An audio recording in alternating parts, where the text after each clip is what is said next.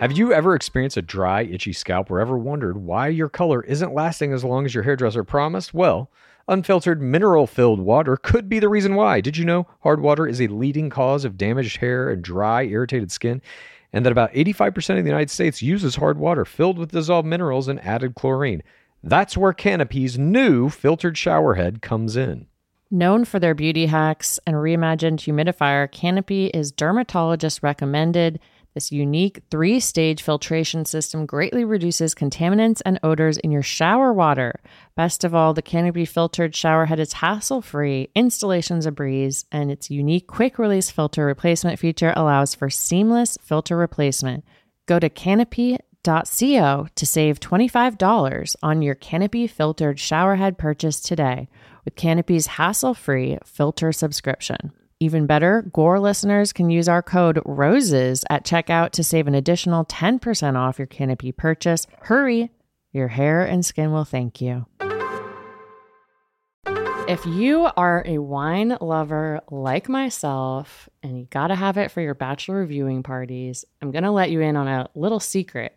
I found the personalized, the most personalized wine club that has amazing wines and exclusive perks called First Leaf.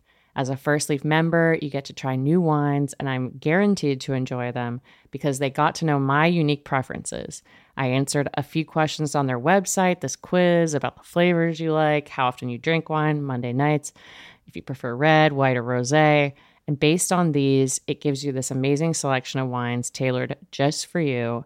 And when you rate those wines, it gets even more tailored, a la, you know, uh, Netflix. Just play into the algorithm. My algorithm got me both rosé and white wine, mm. my favorites, and they were so delicious, and I've gotten to enjoy them with many of my my friends. Look, being part of the First Leaf Wine Club also has perks. As a member, you get access to their incredibly helpful wine concierge. So if you want uh, wine pairing advice or you want to talk about the wines in your box, you can always talk to one of their experts. Plus, you get member-exclusive pricing. What's in the box? On every order.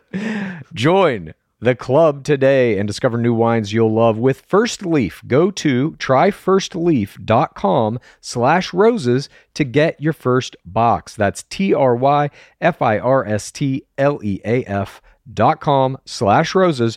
tryfirstleaf.com slash roses.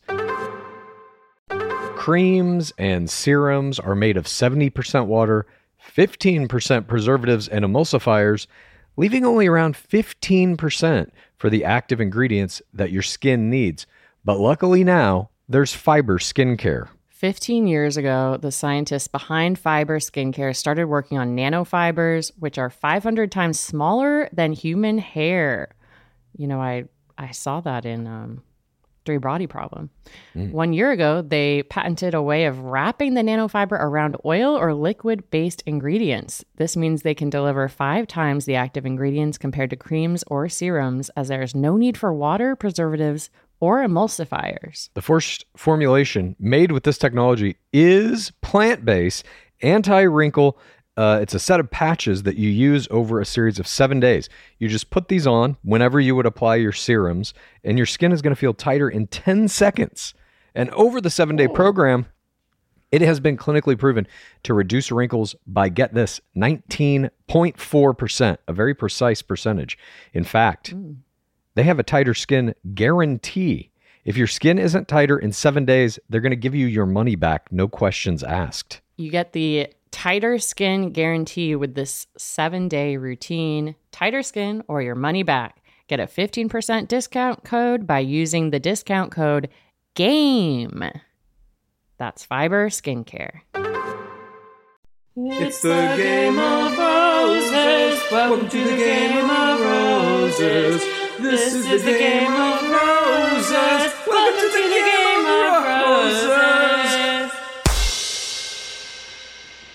Welcome to Game of Roses. This is Pace Case. This is Bachelor Clues. Today is Tuesday.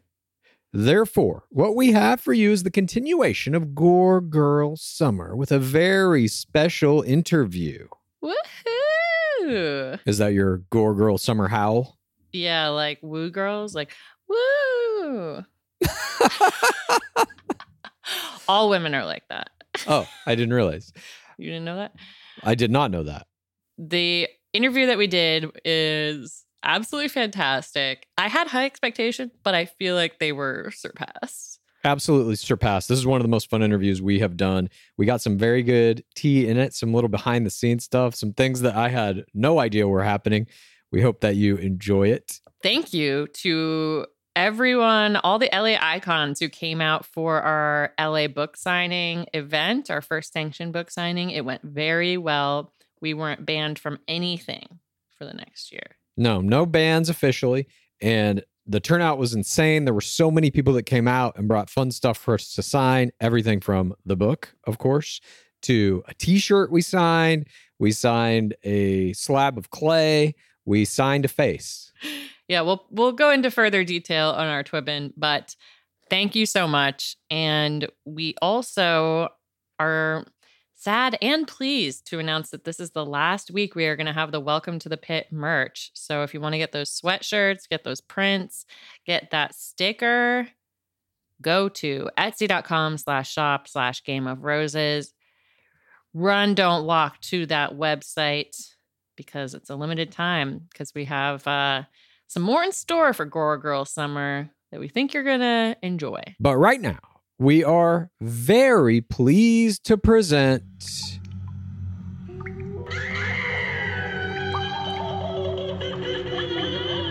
Welcome to the Pit.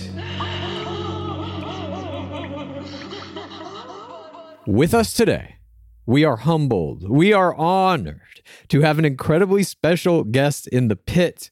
This is an icon of the Instagram era of Bachelor, the thirteenth place finisher in the epic season twenty-three of The Bachelor, makeup artist extraordinaire, recent saver of pregnant dogs, and all-around beloved darling of the nation. Please welcome Elise Delbaum. Thank you for joining us today. Thank you. Thank you for having me. That was quite the intro. I don't know if I deserve all of that, but I'll take it. Oh, it's not over. We are one hundred percent accurate in everything that we say on this podcast. So you've done your research. I do know that. That is correct.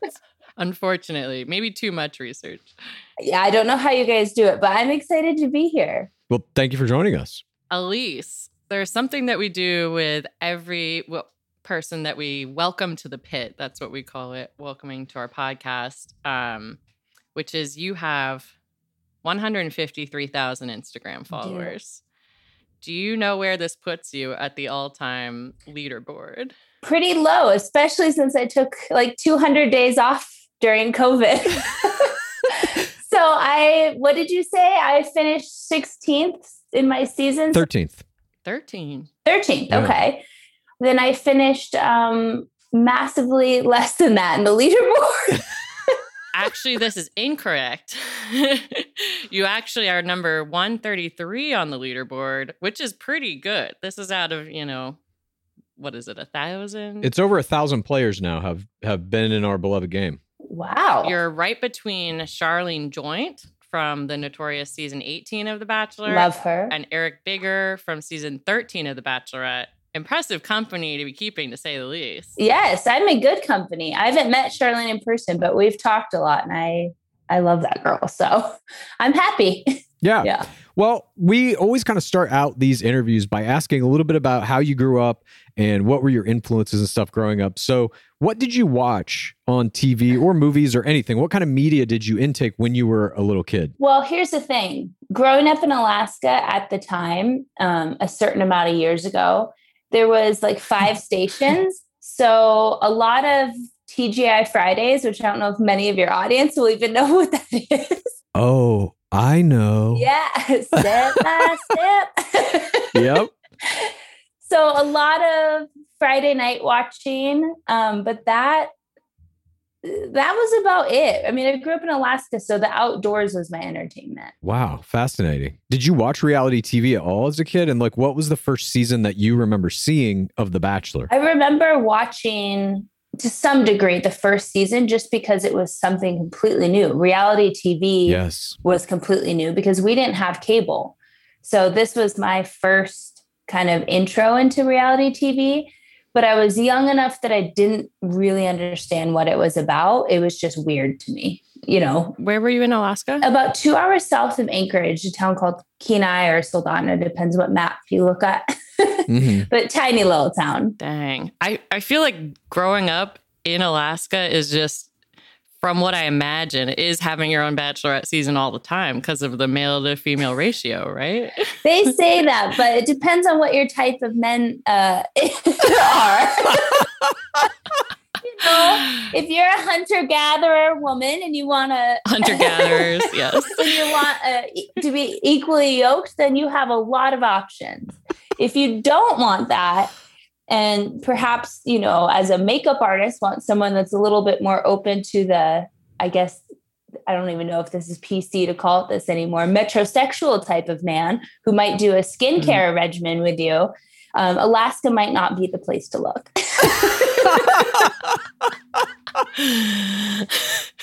Okay.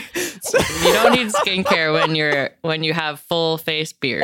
Well, that's very true. Or full face frost from being outside. Either or.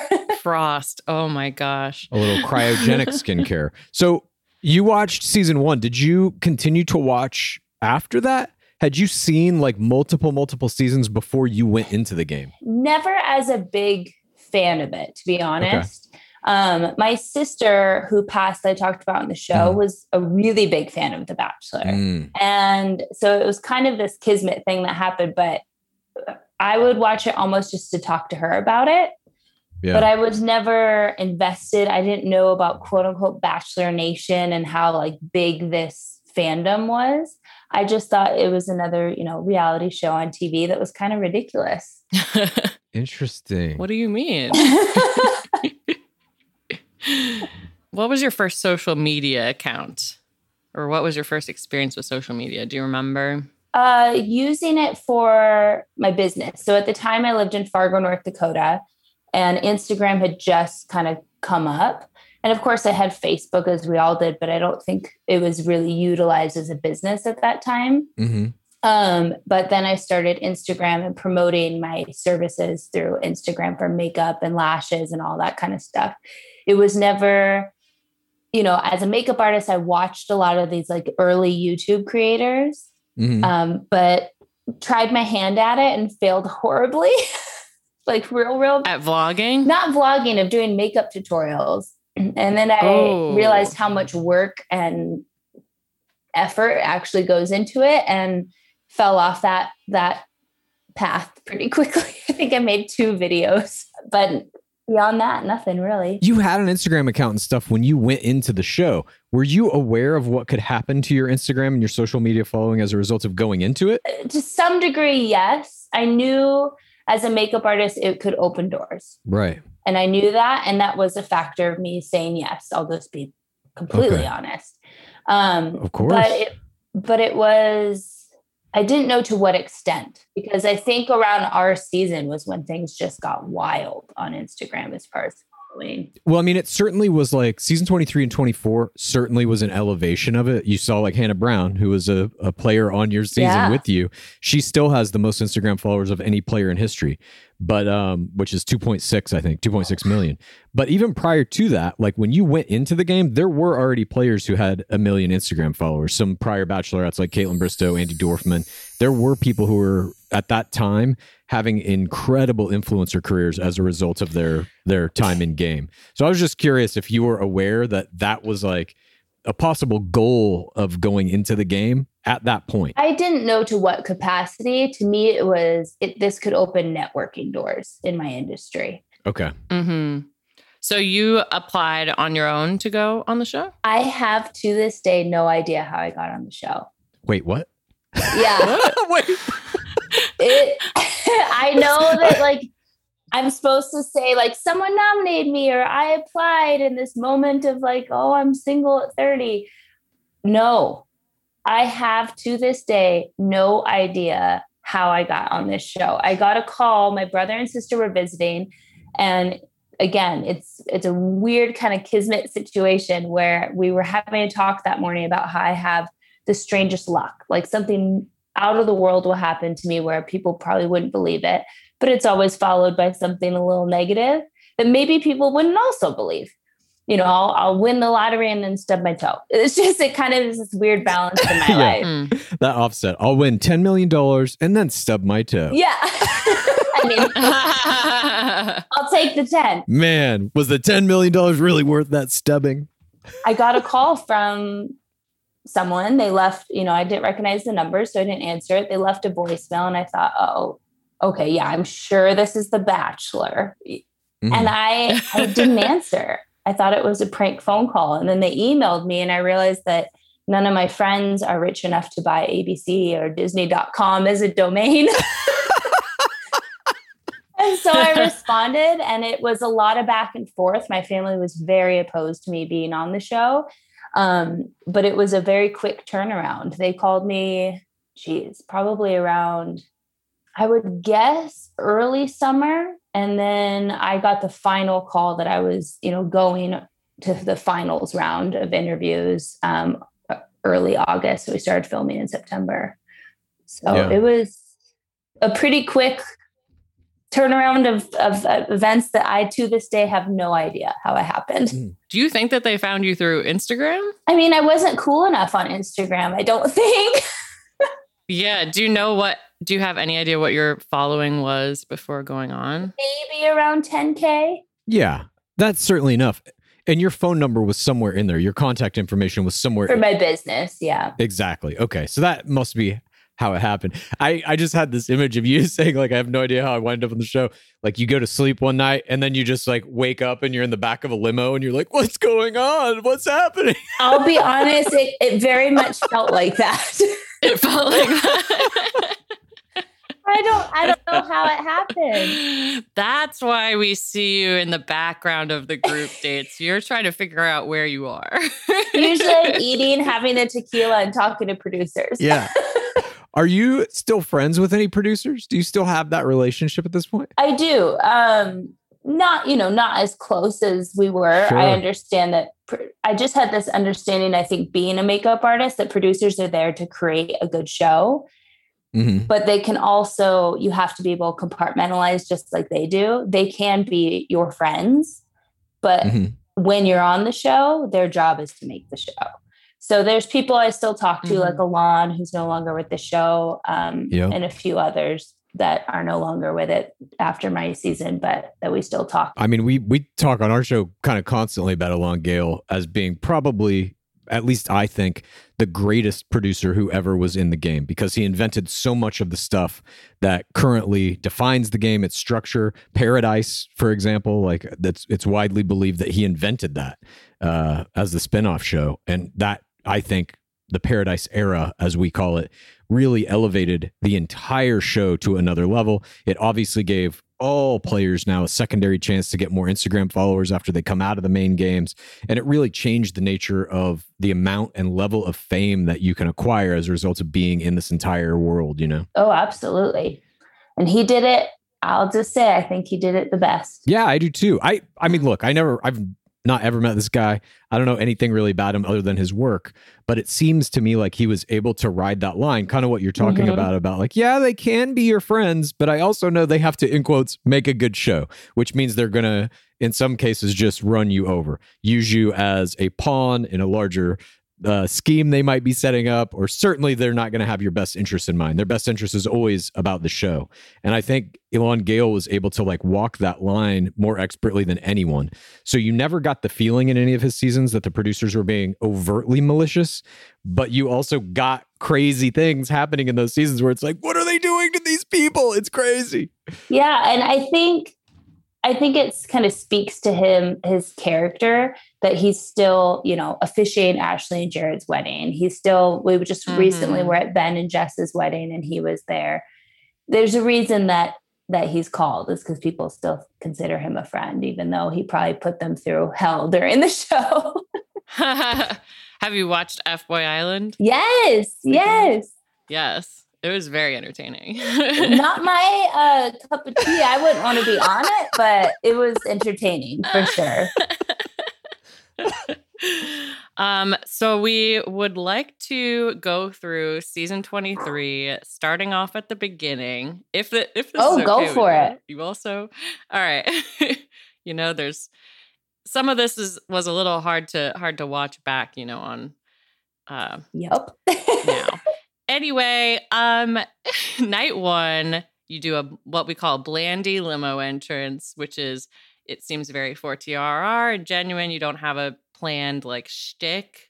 Was that always your thing? Did you think you maybe I'll do like a little? That was a conversation between Alon and I, to be honest. They um, originally we wanted to incorporate something that maybe because I'm from Alaska, it's an easy get, if you will, mm. um, an mm-hmm. easy joke. Throw a fish. Which I did later, which was not the original plan. um, but Alon and I talked uh, prior and he goes, this just is so not you and it's not going to come off well. Mm. So, um, and I agreed. I said, I'm not a very good actress. I got enough Botox so I can fake emotion, but I uh, I don't know if I can walk in, you know, in like the fish costume and pull it off. Or, you know, that wasn't right. on the table, but mm-hmm. something along those lines. Would have been a different vibe in a fish costume. Yeah. I mean, now I kind of regret it. Uh, made it would have made a splash, pun intended. But I, him and I both decided that it was just going to be a lot more authentic if I just got out of the limo, said hello, and, you know, had general conversation. Uh, we didn't see you have an intro video. Did you shoot an intro video? No, there, there was a plan to go up to Alaska and do it. But again, because my family was not excited about it, it just ended up not making a lot of sense to go up and shoot like, here's my hometown, but not show any of my family. They're just incredibly private people. Um, so to do that and just be like me on a beach being like, oh, I've, I grew up fishing and my house is back that way, but I can't walk you in. It just didn't make sense. And they were against it because they were extremely private, or were there other reasons that they thought it was a bad idea to do this? No, they were the ones that approached about us going to Alaska with one of the producers to shoot, you know, a hometown mm-hmm. intro. Um, but after talking with my family and kind of going back and forth with them, it just didn't make sense mm. with the time crunch that we were in, because Alaska, you can't just get to it, you know, and, you know, it's not a quick three hour flight. Um, it didn't make sense for the time crunch we were in. And it also just didn't make sense because it wouldn't actually show like where I came from besides the location. No, but I mean, like, why was your family against it? Oh, my family just, one, they're really private. Two, they're incredibly protective, and not in like a helicopter parent way, but their re, quote unquote reality in Alaska is not anything to do with like the world that I live in, which is makeup and hair and fashion shows and shoots and all of that. They just don't get it. So they thought, why would we, why would we have strangers in our home? It mm-hmm. doesn't make, it just didn't make sense to them. They wanted a different bachelor. Yeah. They were like, anybody but this guy. I will say my mom got a little invested once I started getting outfits for it. There was a lot of FaceTime mm. fashion shows, but that was about the, the extent of her excitement for this. Did that ever come into play in a conversation with Alon or, or any other producer about the fact that if you make it to playoffs or hometowns, for us, hometowns and fantasy mm. suites are playoffs, but your parents wouldn't have been involved in it, I assume, or would they? Were they okay being on camera if that was going to happen? Did you have that conversation with them? They knew that my parents were not really pro me being on the show, but here's the thing. We all give credit to producers, sometimes too much credit for how this show comes out, but they are good at convincing mm-hmm. people of things. And I was mm-hmm. of the opinion that if it got to that point, my the producers could convince them. And that was my oh. belief. It would have been a, a good parental walls hometown. I wish we could have seen it. My dad would make the best T V. He would have been sharpening like air, homemade arrows or something while the bachelor was walking in. It would have been perfect. We've seen some some hometown dates like that. That's hilarious. There was a gun thing like that in one hometown. That was in Jesse Palmer's season. Yes. The current host of the show had a hometown where he had to go to, I believe it was Oklahoma, and the player's dad made him shoot essentially machine guns at a lake. Well, I don't know if we would have done machine guns, but there could have been a bow and arrow and a lot of uh, yeah. very stern conversations that would have. Wait, happened. Does your dad use a bow and arrow? That is epic. We've never seen that on the show. I don't think we have. A Katniss archetype. You get into the show in week one. You're on this group date where you guys all have to go uh, into this theater with Nick Offerman and Megan Mullally, and they make you do this public performance, an artistic endeavor where you have to give a monologue about your significant first stories. How did you guys feel collectively and personally about Demi Burnett calling you and the other players uh, the Cougars at this time? And how was that date generally? And by the way, she called you guys Cougars for being over twenty-seven. That was like the cutoff to be a Cougar in season twenty-three. All right. I don't know if I'm allowed to say this, but I'll give a little background. That one isn't on Demi. That was on me, night one. What? So I wanted to have like an icebreaker with the girls because I'll be honest, I was standing in line to get into the limo next to like Hannah G. Mm. That's a little intimidating as a thirty year old to be standing next to like a twenty-one year old model or twenty-two or whatever at the time. I'm looking at her like, yeah. Oh, what the hell did I get myself involved in? I'm still not convinced Hannah G is a real person. She's literally that sweet in real, in real life. It's ridiculous. But night one, I said, okay, who else is the Cougars? And the way I meant it wasn't really in an age way. It just meant, are you older than Colton? Or am I the only one here that's older than this guy? And then it kind of stuck. So it wasn't really Demi that called us that. It was me. Yeah. Wait, so you came up with the term Cougar then? Mm-hmm. Well, because we realized oh, all most gosh. of the girls that were in one of the smaller rooms of the mansion were all older than him. So I said, oh, thank God they put all the older girls together. It's the Cougar Den. Did you think the producers did that on purpose? They got you all together? I don't know, but it worked out to our benefit. Yeah. Yeah. Wait, do you choose who you room with? No, your name is, you, you're put where you are put. Interesting. Hmm. They've had a like Cougar storyline in a few different seasons where people will be made fun of for being older or things of that nature. I mean, you, we have the reverse. You have like Becca Martinez getting accused of being too young to be serious on Ari's season. And I do think it took a, a different turn, but it was originally this very lighthearted thing. Mm-hmm. And, gotcha. And then it turned into be something like, oh, the older girls versus the younger girls, who's more serious and who's not. Yeah. That wasn't the intention behind it night one, but yeah, that's what it turned into. And Demi certainly took it to a level that I, I mean, Demi was one of the best players on that season, bar none. I'm sure you could uh, tell that probably from the first moment you met her on night one, but oh yeah, her ability to, especially on that date, what she did, this is the question I'm trying to get to. What was your reaction when Demi Burnett goes up on stage, she reads her little thing, and then she says, and that's why I'm so bold, and I'm going to use this opportunity to do whatever I want. She marches out into the crowd, kisses Colton on the mouth, and then says, and that's the story of how I got the group date rose.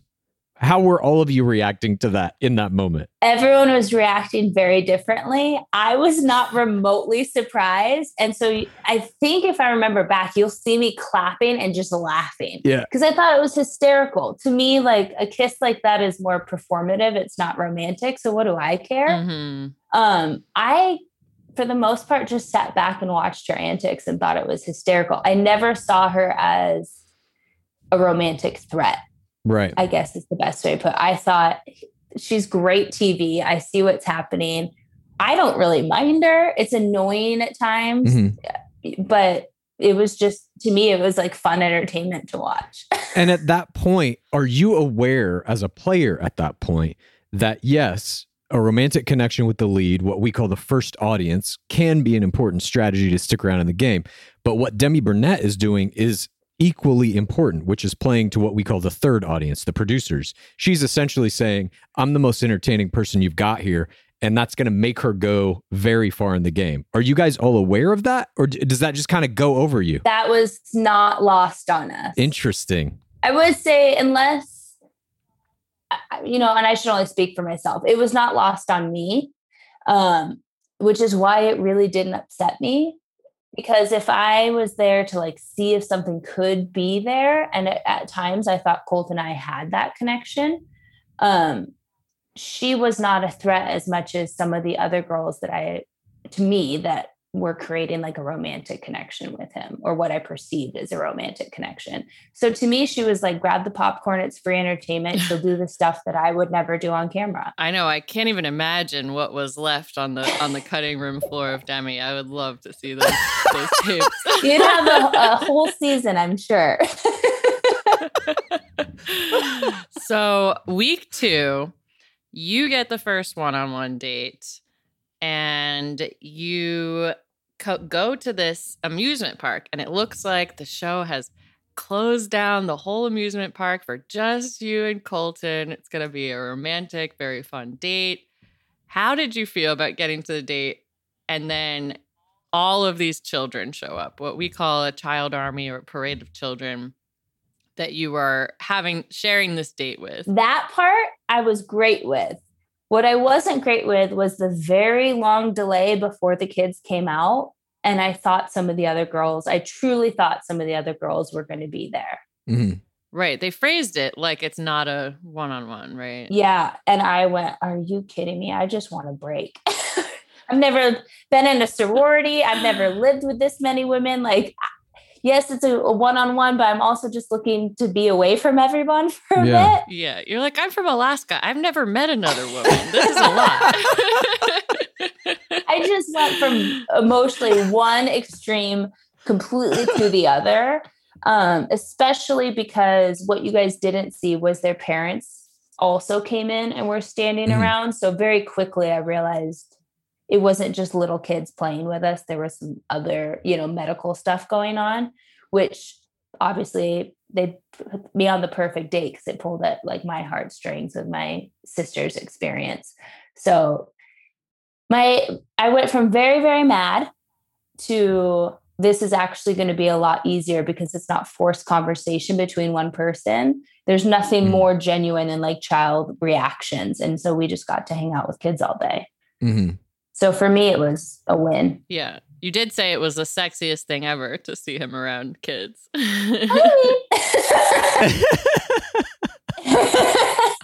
In the document. Yeah. I did say that. And I do think that a guy that is, is good around kids, it's kind of like a guy being good around dogs. I trust their instincts more than I trust mine. You mentioned that in that moment, you started thinking like, oh shit, what is this going to be? All the other women are going to show up. Those moments where you feel like the the show is setting you up for something bad, does it go, th- are you overtly aware that this is the producers doing these things? Like, are you as a player overtly aware that, it, for example, in this case, Colton did not select you for that date? Of course. That producers, are all players aware of that? And do you openly discuss it? No. Um, I think that I had a unique perspective because of the industry I was in. Mm-hmm. Um, and mm-hmm. while I haven't worked as, you know, a makeup artist lead on a reality show or whatever, I've been exposed to enough that I see that there's always someone pulling strings, mm-hmm. um, whether it's a music artist, an actor, whatever the case is. And so I think I unfortunately would have had a better time had I been a little bit more ignorant to the fact that yeah and like mm. could settle in and like believe that like, oh, he he planned this, he did this, right. I think my experience would have been significantly better, um, but I was just hyper aware of the fact that this is orchestrated and I'm going to try to push through the orchestrated part and see if I even like this guy. Yeah, well, definitely it, I agree with what you're saying. It on one hand inoculates you against potentially having like some kind of breakdown as a result of something a producer set up, because you know it's set up by a producer. Like, not that this happened on your season, but on other seasons, like five new players show up halfway through and everybody gets super pissed, except the people who are like, well, the producers are doing this to piss us off. Mm-hmm. And so I think, you know, in some ways that's good, but also the producers want you to get pissed off.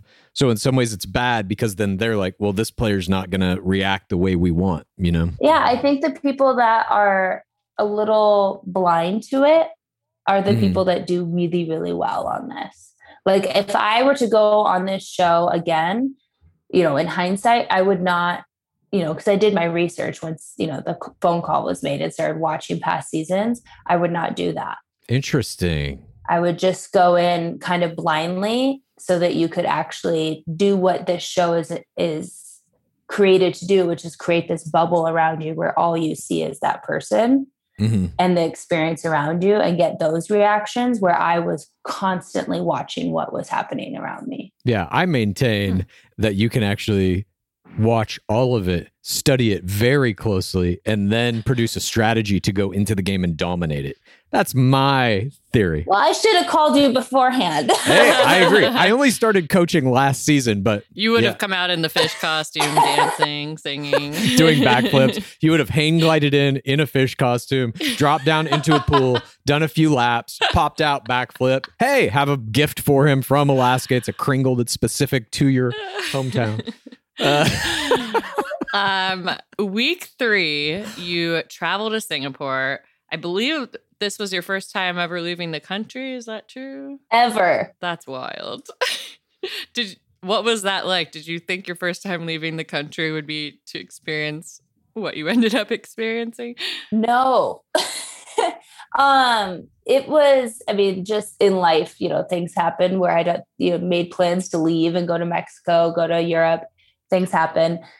And so the whole time when they said Singapore, everyone was so excited. And I was like, are they going to stamp my passport? Am I going to actually have a passport stamp?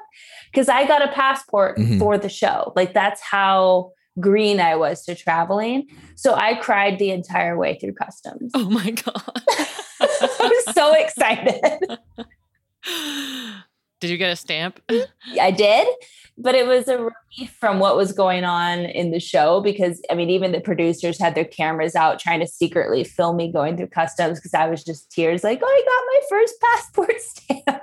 It sounds so dumb, but I was so excited. No, I that's honestly like, you know, we really break this down as a game, but there are certain kind of things that I think being a player affords you, life experiences like what you're mentioning that are like, unreal. Like you, an all expenses paid trip to, in this case, Singapore, where you're going to be put up in a pretty decent hotel and get to go on all these adventures and stuff. That, in my mind, is a big draw of entering the game. That if you last long enough in the game to make it to the international travel round, you're going to get to do some very cool shit. Yeah, it was incredible. I mean, to go to, I, I don't know if I could put Sing, like figure out where Singapore was on a map before this. So it was just a really. is a really cool moment from the show, a very genuine moment, because even the cast was all, you know, applauding me as I went through, and it was just fun. Aww. So you land in Singapore and you're having the time of your life, and here's the great hotel, and oh, you're going to be on this group date with all these other players. You're going to get to go walk around the street, and now you have to eat dead bugs and fish eyes. So they they take this fun experience, they make you guys sit down, and they have all of this food brought out that is what we call a fear factor date. Mm-hmm. And they do this in a lot of contemporary seasons. They just did it last season too. And Paradise. Yeah, they do it at Paradise as well. What was that experience like? And did you eat the fish eyes, or was that only Hannah Brown? That was only Hannah, and I remember that very distinctly. You would expect it to be squishy, but I was close enough. There was a certain crunch factor oh, that really God. got to me. Uh, what you don't take into account is Singapore is very warm and very humid. Mm-hmm. So we were already just so sweaty and hot. And being from Alaska, I don't always do well in that kind of climate. And then you're eating foods that, you know, are customary to that area, but are completely new smells and textures. Mm-hmm. Mm-hmm. Um, I didn't do great. I did better than some of the others. There was a lot of running to the bathroom very quickly. Let's just put it that way. Uh-huh. um, oh but it was all, without saying too much, that was the best part about Singapore, because Singapore did not, did not do me well. oh, oh no. Around this time, the show focuses on this rivalry between Hannah Brown and Caitlin Miller-Keyes, that they were rival rivals in the pageant business. Do you feel like that was a real rivalry? Did it? Did, could you actually feel that tension in the house? Yes. Um, not necessarily between the two of them, but Hannah, um, and I think she's spoken about this, so I would feel comfortable sharing this, had a tendency to seclude herself a lot, whether it was a producer or by herself. She was journaling a lot. And so in the house, you tend to, you know, you're hanging out together on your off days. And so we saw Caelynn a lot more than we saw Hannah mm. because she was very much off to herself by her own choice. Um, and so it was very easy to take one side. And so I think And that has nothing to do with producers. I'm only just speaking for myself. When you are able to interact with someone, mm. you go, okay, well, this is the odd person out.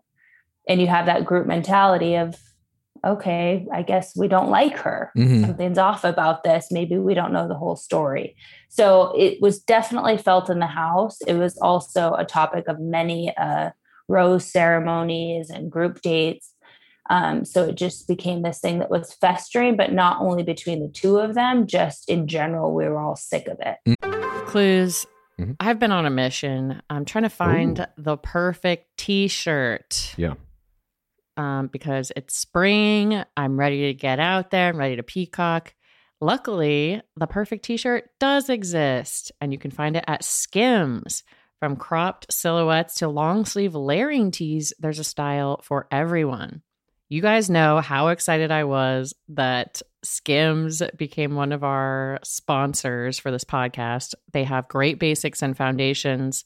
I got the boyfriend t-shirt in onyx. That's kind of a dark black color, and the cotton jersey long sleeve t-shirt in kyanite, which is kind of like a blue green, and they're both so comfortable. It's basically like you are wearing no- nothing. Great for free spirit types. Well, for all the free spirits out there right now, you can shop the Skims t-shirt shop at skims dot com. Now available in sizes triple X through four X. If you haven't yet, be sure to let them know we sent you. After you place your order, select podcasts in the survey and select our show in the drop-down menu that follows. Again, that's Skims. Clues. It is springtime. It is the off season. It is gore girl summer. The weather's getting warmer. Thank Dark Lord Palmer. And it's time to say goodbye to jackets and sweaters and cowls, and hello to shorts and tees. I wanted to update my wardrobe for the long haul, get those staple pieces, and I found Quince. Now I have a lineup of timeless pieces keeping me looking effortlessly chic year after year. I got the cotton modal scoop neck tee. It is so cute. It is literally the first thing I reach for in my dresser when all my clothes are washed. You know those special items. If you are not like Clues, who only wears one outfit. I'm Quince head to toe at this point. I'm a Quince boy. I'm a source boy, Quince boy. Let's you got no go. idea. I'm wearing Quince t-shirts, Quince pants, Quince long sleeve t-shirts, Quince pants, Quince sweaters, Quince pants. I'm Quinced. Just call me Quinced. King Quinces, okay. They call me. I love Quince. Okay, Quince. Uh, get warm weather ready with Quince. Be a Quince king yourself or Quince queen. Go to quince.com slash roses for free shipping on your order and three hundred sixty-five day returns. That's Q-U-I-N-C-E dot com slash roses to get free shipping and three hundred sixty-five day returns. Quince.com slash roses. Game of Roses is sponsored by BetterHelp. Clues. Uh, we all carry around different stressors, big and small. And if you keep them all bottled up, it can affect you negatively. Therapy is a great place to get things off your chest and figure out how to work through whatever is weighing you down. You might be taking care of your physical body, but are you taking care of that beautiful mind, Clues? Yes. I have benefited from therapy greatly in the past. Uh, it has helped me get through stressful experiences, manage boundaries, learn coping skills, you know, the... The whole premise of life is is kind of a, a, it's a lot to undertake, and therapy can help with that. Well, if you're thinking of starting therapy, give BetterHelp a try. It's entirely online. It's designed to be convenient, flexible, and suited to your schedule. All you have to do to get started is fill out a brief questionnaire. Then you get matched with a licensed therapist, and you can switch therapists literally at any time for no additional charge. Get it off your chest with BetterHelp. Visit betterhelp.com slash Game of Roses today to get ten percent off your first month. That's BetterHelp, H-E-L-P dot com slash Game of Roses. Hmm. And the producers were obviously exacerbating that. They forced them into girl chats. Did you ever have a girl chat that they wanted you to do that you refused to do? Or were there ever any times where you're like, why are they making me talk to this person about this? What you guys saw is episode two, where I made a bit mm. of a blunder. I guess I said the game of paper, rock, scissors wrong. And maybe I'm saying it wrong now, but that's how I say it. There was a big conversation because Demi was in a robe. Mm-hmm. I didn't care. Um, but they wanted me to be, you know, the, go have this conversation because the girls are upset and, and, you know, have kind of explained to her why this is wrong. So I did, but it was, it wasn't something I cared about. It wasn't a, but it was never a real big deal, to be honest. Okay. I just realized that we skipped over one of your biggest accomplishments on the season. You got the first group date, Rose, on that artistic endeavor monologue date. Yeah, I killed that. Yes. Did, were you excited when that happened? How did other people react to you getting it, if you can remember? Oh, I can remember. Um, I have a tendency to be a little too sensitive to the people around me. So as soon as Colton gave it to me and left, um, I was supposed to do an interview, and instead I got very teary-eyed and apologized to all the girls. That's a great second audience game. The other players. I can relate to that. Yeah, I was like, I'm so sorry. I think you did great tonight. Yeah.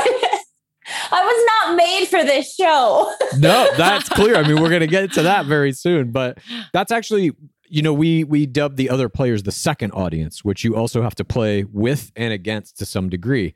And a tier play like that at a group date after winning a group date, Rose, is fantastic second audience play because you're allaying any of the tension.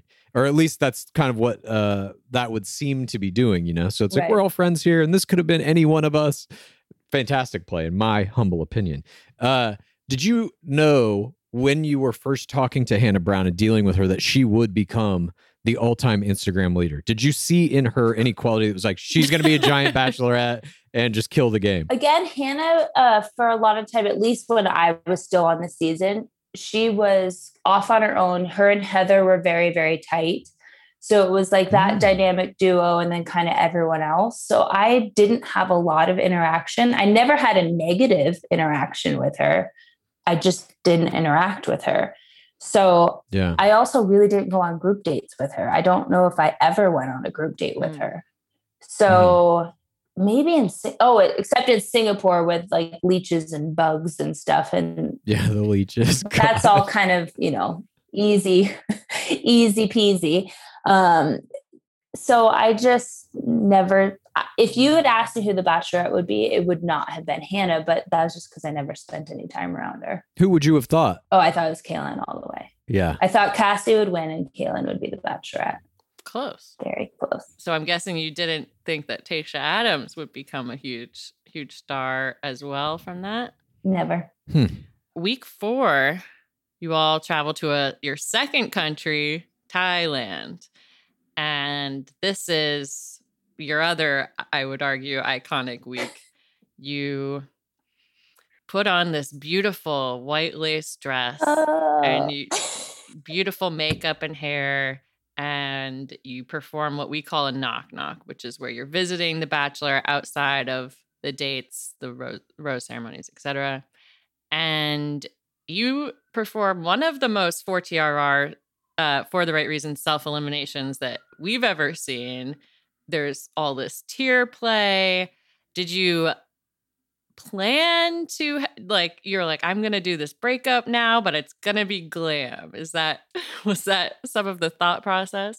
Okay, little backstory. I have naturally curly hair and we were in Thailand. And I remember telling them, I said, if I'm going out, give me time to just look how I want to look. Mm-hmm. In person, it made a lot more sense in my brain. And maybe this was sleep deprivation and or tequila, but I thought I have naturally curly hair. I'm not going to go out looking like, like Annie from that musical. And second, so that's why I pinned Gosh. it all up. It was just to get it out of my face because the humidity, you know, poof, my hair is big. And the dress, the lighting made it look a lot like a wedding dress, but it was quite see-through in person. And I thought, I'm going to go out and show you what you're missing while I go, because I've been dumped and I've been the dumpy, and it's usually mascara running down your face and you have sweatpants on. And I thought, shit, if I'm going to do this on T V, I'm going to do a breakup where I actually feel like I look good because I'm about to go cry my eyes out. I loved it. Oh, it's, I think it's one of the best, as as Lizzie was saying, one of the best knock-knock self-eliminations we've ever seen. What was that moment like leading into that? Do you have to negotiate with producers to be able to get that moment? How is that all determined? They knew after Singapore, um, I just had a breakdown where yeah. I was like, this, I don't know what it was. I truly can't pinpoint it in Singapore, but something in me switched.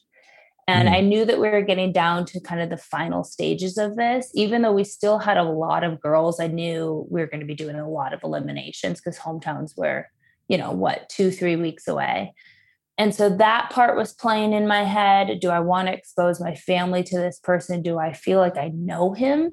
Because the thing is, I had a lot of respect and I feel like a a genuine like kinship with Colton. And, and yet did I like him enough to put my parents in that situation that they would be uncomfortable in? That was playing in my head. Also, seventeen hours of, you know, a time zone can do wonderful things for the brain. So I had a little yeah. bit of an emotional breakdown in Singapore, and the producers said, like, are you done or do you want to keep going? I will give them credit. They never pushed me one way or the other. Me leaving was, I think, one hundred percent my decision. Interesting. It just allowed the space for me to do it the way that I asked for. Yeah, that's, I think, uncharacteristically nice of them, mm-hmm. honestly. You know, I can't believe they didn't take the opportunity to really spin it into something Machiavellian. But that's just how I perceived them. Maybe I'm not totally right. That's just how they are in my head. Well, let's just say, you know, I think I, I stood my ground from early mm. on in weeks prior. And I think they just were like, okay, if she leaves, it might be a lot easier for us. So if she wants to go, just let her go. And she can do it whatever way she wants. So my last day um, up until going there was, it was quite easy. I ate carbs for the first time in a few weeks. I had some good wine. Wait, how do you, how do you think that you were making their job harder? Just like being aware of things going on? Being very hyper aware. Yeah. And maybe being too friendly with the girls and letting them know when. Oh, what, do you have a good example of something that you let them know about, or like that you told any player, like, hey, chill out. This is the producers fucking with you. Uh, plead the fifth. We respect civil rights on this podcast. We absolutely do. I will just say, I know that, that copyrights for certain songs are pretty expensive. So sometimes, did I sing during conversations? Whoa. This is next level. Clues and I have talked about this strategy before of being like, do something that they can't use. Yeah, we literally talked about this. That is fascinating. It's like... Uh, that is next level. One of the greatest film directors of all time is a guy named John Ford. He was very known for doing Westerns, like way back in the early era of golden cinema. And one of his tricks was studio guys would be there and be like, we need to do another take on this. You need to get to this. And if he didn't want to fucking do it, he would literally step in front of the camera, like lean in so that his shoulder got caught in the frame and the footage would be unusable. That's literally what you're doing. Well, I wasn't quite to that level. Yeah, there's multiple cameras. You can't. No, you're getting them all. That's, oh God, that is brilliant. If anybody out there is listening who's about to go into another season and you know you don't want this footage to be used, don't do that. Do exactly this. It's brilliant. It's absolutely brilliant. I think that's a great strategy. No, so you wrap up your season. You finally have your carbs. You go back to the U S Um, why were you not on the Women Tell All? That's an easy answer. I, my friend was getting married. Um, I got the invite to go, but I was a bridesmaid in her wedding, and I'd already committed to that long before the show. So four T R R through and through. So four T R R. It's unbelievable. What a champion. Well, I'll tell you, I think a lot of the girls were calling me from what I heard and then watched later. I had a better time in Mexico than they did at Women Tell All. Probably. I think mm-hmm. Women Tell All is probably one of the most stressful uh, parts of the game, because it's live and it's like, you know, that you've just got this small window, this one night really to prove whatever you're trying to prove and, and make whatever your identity is in the show become whatever you're trying to make it become. I think it's an incredibly hard mm-hmm. performance to put on at Women Tell All, but There is another thing that you can do after you get out of the game, which is Paradise. You also did not do Paradise. I imagine you have gotten that offer multiple times. You would be incorrect. Because of the singing. No, I only did that on one one very special occasion where it was warranted. What was the song? Ken, if you may tell us. My favorite song of all time is Stand By Me from Benny King. So I would sing that because I knew that there's no way they're going to get the rights to that song. Amazing. Happy yeah. birthday also works. Just um, no, that only happened once. I'm, I'm, you know, I'm, I'm kind of being humorous about it, but I was just a very hyper aware. There was also an age difference, so I felt very protective of the girls, and that that definitely went into how, as you put it, I played the game or lack thereof. So I could be a bit challenging at times, and I know that. When Paradise rolled around, I don't think I was even on their radar as someone who would have wanted to go. Um, I did reach out because I had a moment of like, you know what? I kind of want to try this again in a different, for that purpose. Yes, yeah, sure. I'll admit it. But also I wanted a different experience where I could actually do what I saw other people doing and just let go and not be so hyper aware of things. And I think I was at a place to do that because it was like, these people are succeeding no matter how they showed up on the show or how they're represented. So I can, I don't need to be this like mother hen over them. I can actually enjoy my experience. So let me try this again. So I did reach out. Um, we went through some conversations, but at the point that they were ready to have me go down, they had a very honest conversation of like, Elise, there's no one down there that you're going to like at this point. And we're very honest. And we decided it was not good for them and not good for me to go down kind of last minute with no one that they thought I would have a spark with. Hmm. And that was it. They never reached out to you for any successive Bachelor in Paradise seasons or anything? Well, then COVID happened. Right. Mm. I'm surprised because I feel like I always see you in the conversations about like fan favorites and. Well, that's nice, but I think that probably has more to do with puppies at, you know, four years or three years removed than it does anything else. um, would you go back if they asked you? Yes. Yes. More so, I feel more strongly now about it than I did even when I reached out. I'm gonna start a petition. Yeah. Please do. I'll sign it. Um, for the reason of COVID, I haven't dated anyone in seriously in five years. COVID put a big hamper on that for me. And quite frankly, yes, it's a show, but there are, I feel like it's a more authentic totally potential for conversations because you're around each other all the day. You're mm-hmm. not just getting little snippets. And either way, there's been some really amazing friendships that I've made from this show. So for me, when I calculate at this point in my life, the mental toll, the aftermath of the show takes and the friendships and experiences I've had, would I do it again? Hell yeah. God, that's fascinating. I hope you get the opportunity. I'm old. I don't think it's going to happen. Please. Uh, I am old. Okay. Let me just uh, throw that out there. Redo the cougar den in Paradise. For sure. Cougar boom boom room. God, it'd be like me and Claire. Now that would be a show. Yeah, I don't know if Claire's going to come back, but um, you know, it is a different era. And would you be concerned at all with how, like when you go to Paradise now, at least what we've seen in the past season, if you get a villain edit, your life is going to be ruined for some amount of time. The audience has changed, I think, since even season twenty-three in terms of like the, the level of toxicity and negativity that gets uh, targeted directly toward all the villains. And you're not in control of if you get a villain edit or not. That's entirely the producers, you know? Agree and disagree. Yes. I think people give the producers too much credit. I can give the producers credit that they could have made me look horrible. Like I said, I had a breakdown in Singapore. I was mean that night, not to other cast members, but to basically everyone working on the team. Like it was something I deeply regretted.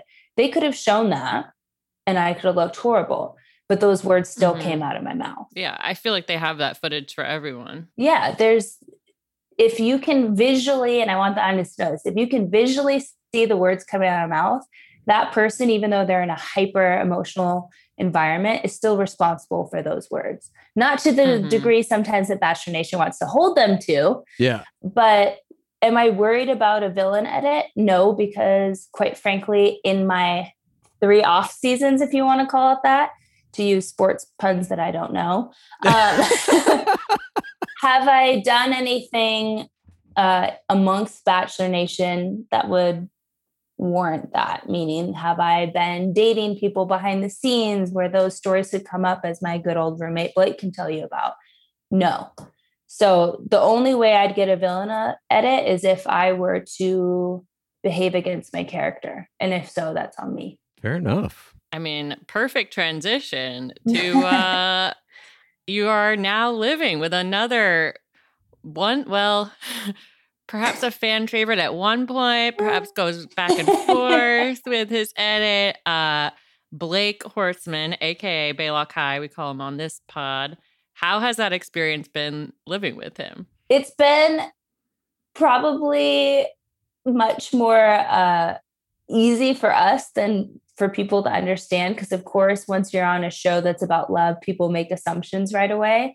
Blake and I mm-hmm. were very quiet about our friendship for about a year. And we did that on purpose, um, mm. especially on my end, because I valued the friendship that we had during COVID. And during when he was going through a really, really dark time. And there's so many people that could look at numbers on Instagram and want to use each other for certain things. And mm-hmm. I think he was so hypersensitive to that when he came off Paradise, of like, why are these mm-hmm. people coming into my life? That um, for us, it made sense to just be, nobody knows that we're even friends. Don't mm-hmm. take a picture together. Don't post anything together. Um, we had visited each other a few times. I think It was a probably a year into our friendship. He came down for Christmas during COVID because I couldn't go see my family. Mm-hmm. And that was the first time we ever like said that we were around each other. Um, because of that, we became like best friends because there was no trust issues. So it's been going really well. Did I ever think that I would live with the guy that was supposed to be, you know, potentially the bachelor of my season? No. Mm-hmm. No, not at all. But it also, it's going well because he's gone all the time. So I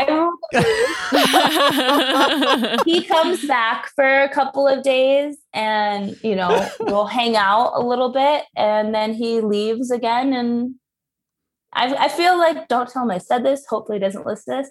It's kind of like my house that he paid for.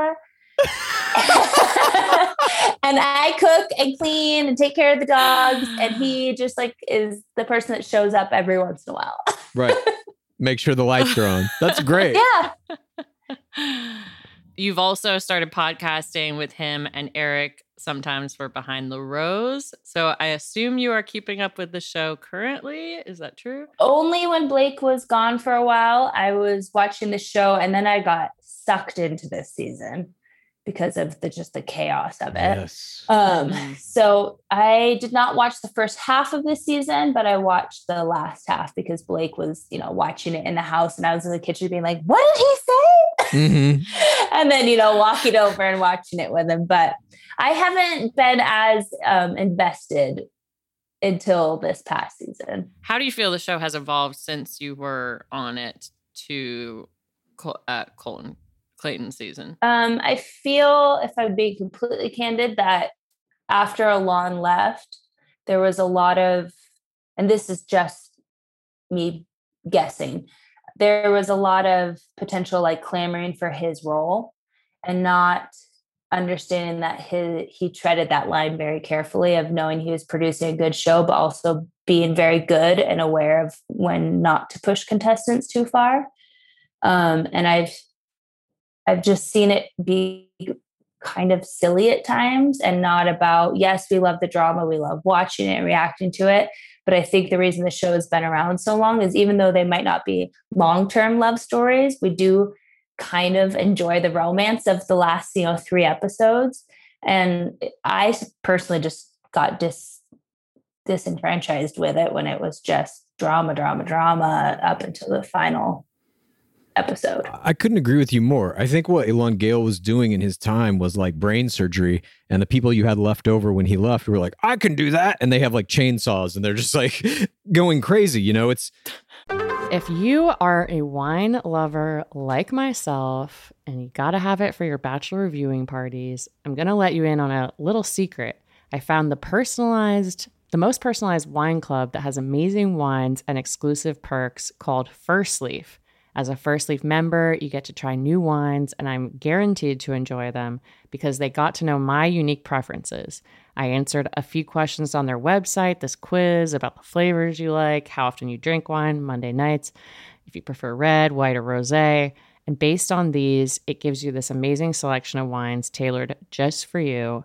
And when you rate those wines, it gets even more tailored, a la, you know, uh, Netflix. Just play into the algorithm.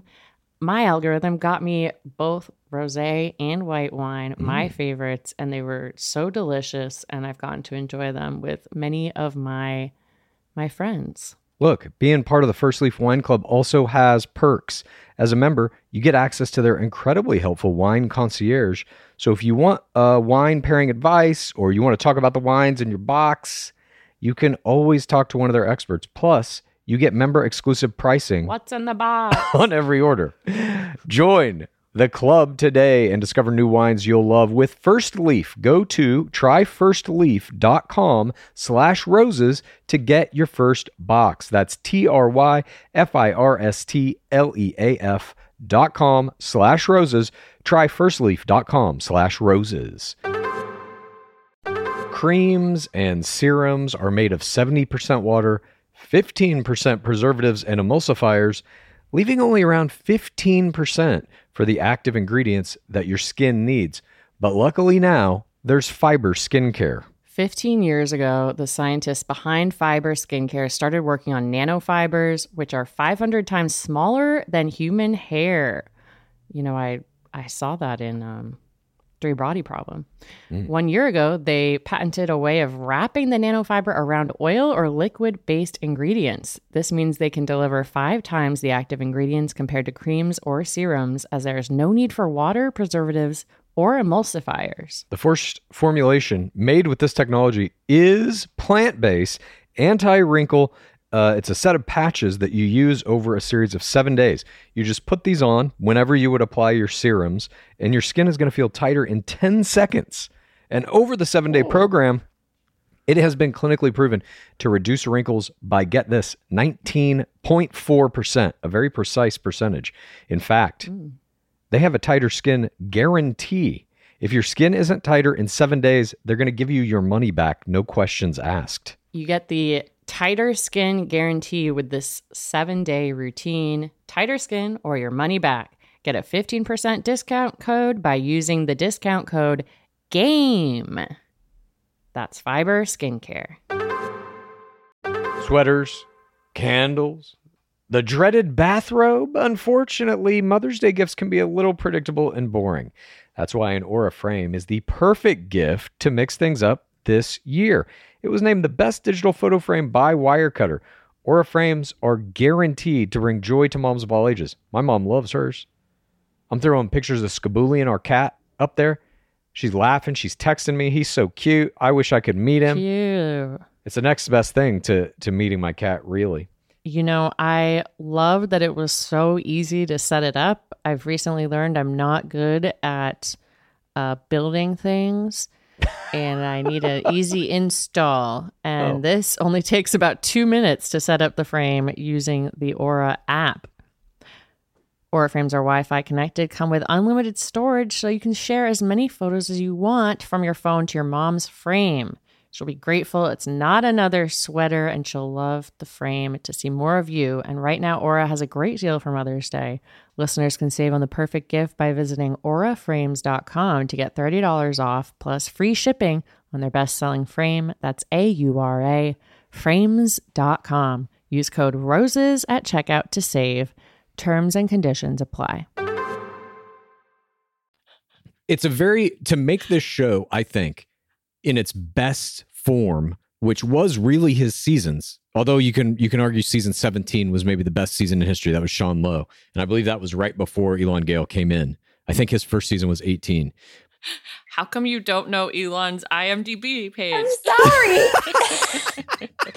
Anyway, I'm just saying that I, I totally agree with you. And I think that that power vacuum that was left behind after him has produced the most tumultuous seasons we've really ever seen. Obviously, like, I, I mean, all the shit that has happened in these past years is just crazy. And it continues to be that. And I feel like the the show really is kind of rudderless at this point. They They know... basically or vaguely what needs to take place, but getting to it, like the journey of the actual narrative of, of each season is so disjointed now. The way they're telling the story, how they they'll cut together, like for example in this last season they ended an episode in the middle of a two-on-one, and then they picked up the next episode halfway through that two-on-one. The two-on-one, traditionally, is one of the most like narratively important, dramatic things that you can have, and you need to build that and finish it in the same episode, and they just cut it right in the middle. So it takes all the steam out of the buildup and gives you none of the steam to the finale of it. And it's just like, what, what are they doing?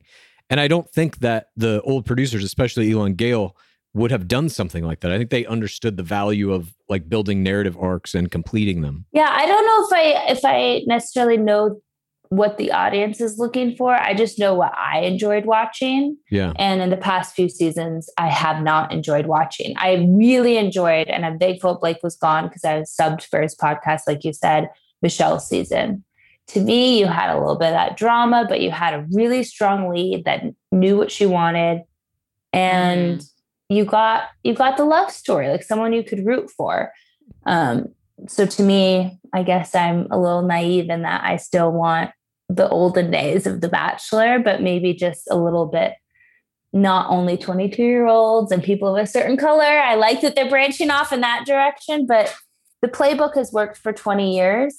Maybe mm-hmm. go back to the old playbook. Yeah. I, I mean, I, Clues is a little bit more cynical, I would say. I love like Nate Olukoya winning the ring, and then he changes his Instagram bio to like Michelle Young's number one fan. I'm like, it worked for me. Terminance. It was just, it's nice to believe that there's no one can go on this show now and not realize what it can do for your career.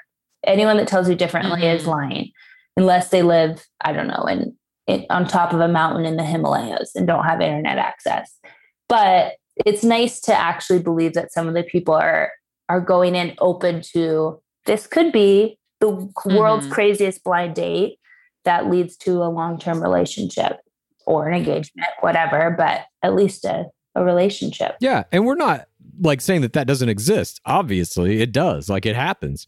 What primarily I think what our thesis has always been is, it is a game. And if you do want that, if you do want to wind up with the lead of the show, you have to win that game. Like it can oh, still be sure. real love, but you have to play against thirty other players, against the producers, against all the weird shit that's going to happen to you in service of this game yeah. to be able to walk out of it with that person. You have to have the stamina to last. That too. Jesus, the stamina. And then you have to deal with the after show consequences. That too, which now is like worse than it's ever been. I don't, I don't know how you can possibly do that.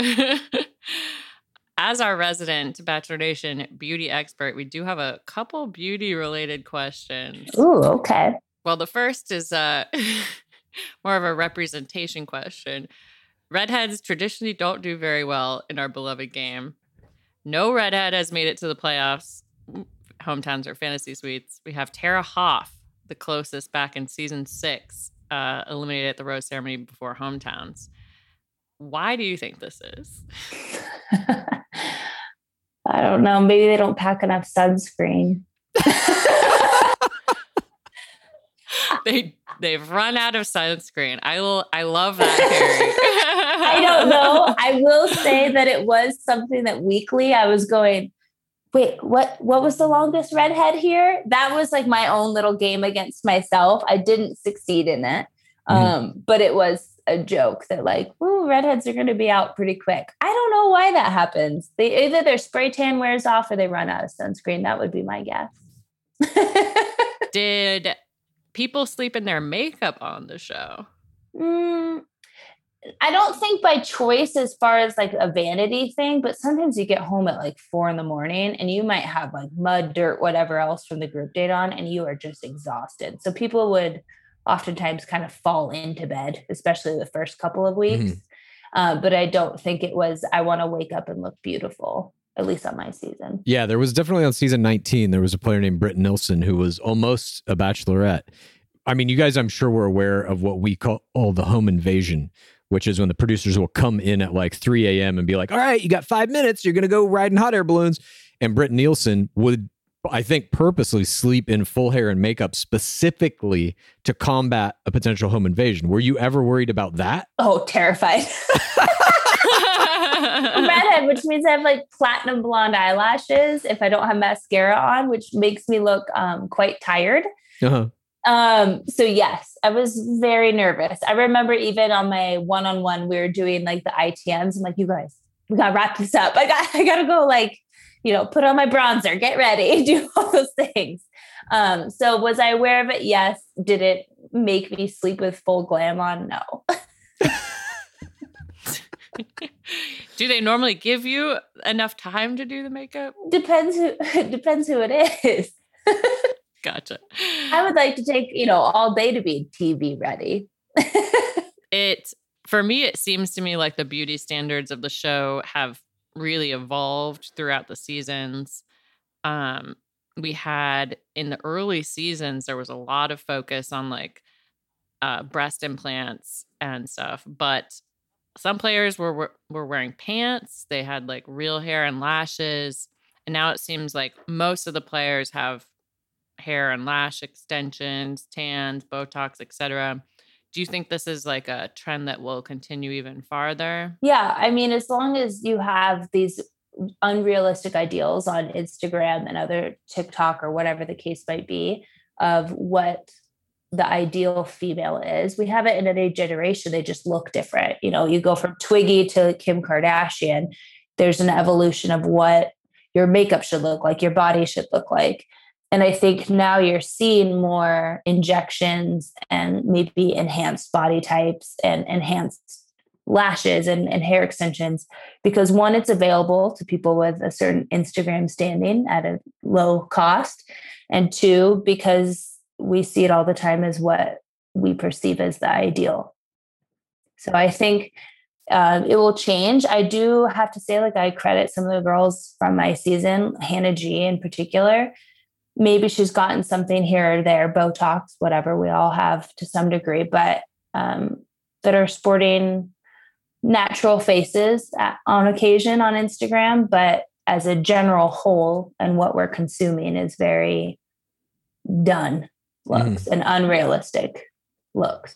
Who do you think has the best makeup in Bachelor Nation? Me. At least I have the best makeup kit. I may not be the best uh, at doing my own makeup because uh-huh. I just don't care. Um, but yeah, I'll say I have the best makeup kit. Who has the best makeup uh, that they do on their own? Me. Hey, that's fair enough. That sounds cocky, but I went to school for it. So absolutely. Correct me if I'm wrong. You wore a dress that was from Goodwill for one of the rose ceremonies. Is that true? For two of them. My night one, um, I bought one expensive dress and I got a ten dollars dress from Goodwill that um, I got tailored that I loved because it was like that old Hollywood style. And then I wore a five dollars dress, I think week three. Wow. How did you put together the rest of your wardrobe going on? I know some people poorly spend a lot of money.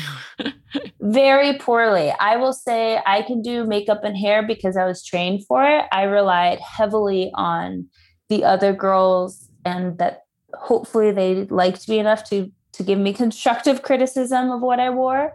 Um, I am not a fashion guru at all.